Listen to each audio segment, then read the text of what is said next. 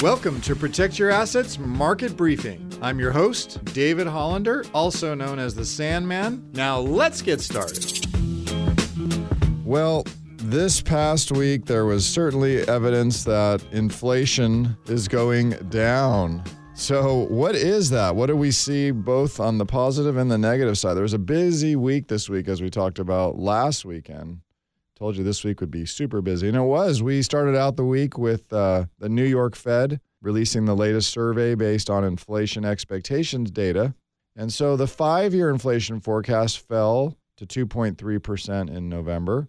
The one year forecast dropped by the most on record to 5.2% last month. And this was a change from the previous month of 5.9%. So that was a good show that inflation is on the downward trend. And then, of course, we had the CPI. Remember, the CPI has come out a few times this year and really rocked the market when it went uh, the way against what people were thinking. So, CPI is super important. We saw the report on Tuesday, and I think it was important as well because it was showing signs, again, we'll call it disinflation, the opposite of inflation, that disinflation is there. And this was confirmed Tuesday. Uh, again, this is a, a macro positive for the market, just not enough by itself to spark a rally. And you know why if you've been watching the market all week.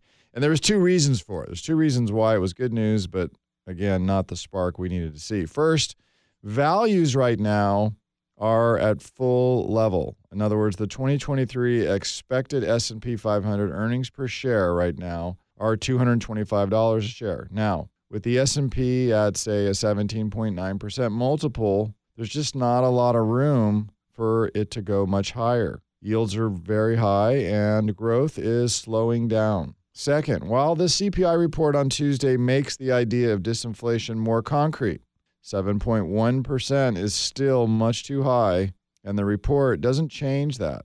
So the CPI confirmed that disinflation is spreading, and that is a good thing. But overall, the economy still has a ways to go. You can hear the Protect Your Assets market briefing on your favorite podcast app or as an Alexa flash briefing. Just search for Protect Your Assets market briefing. Links to subscribe free wherever you listen are at libertygroupllc.com slash PYA briefing.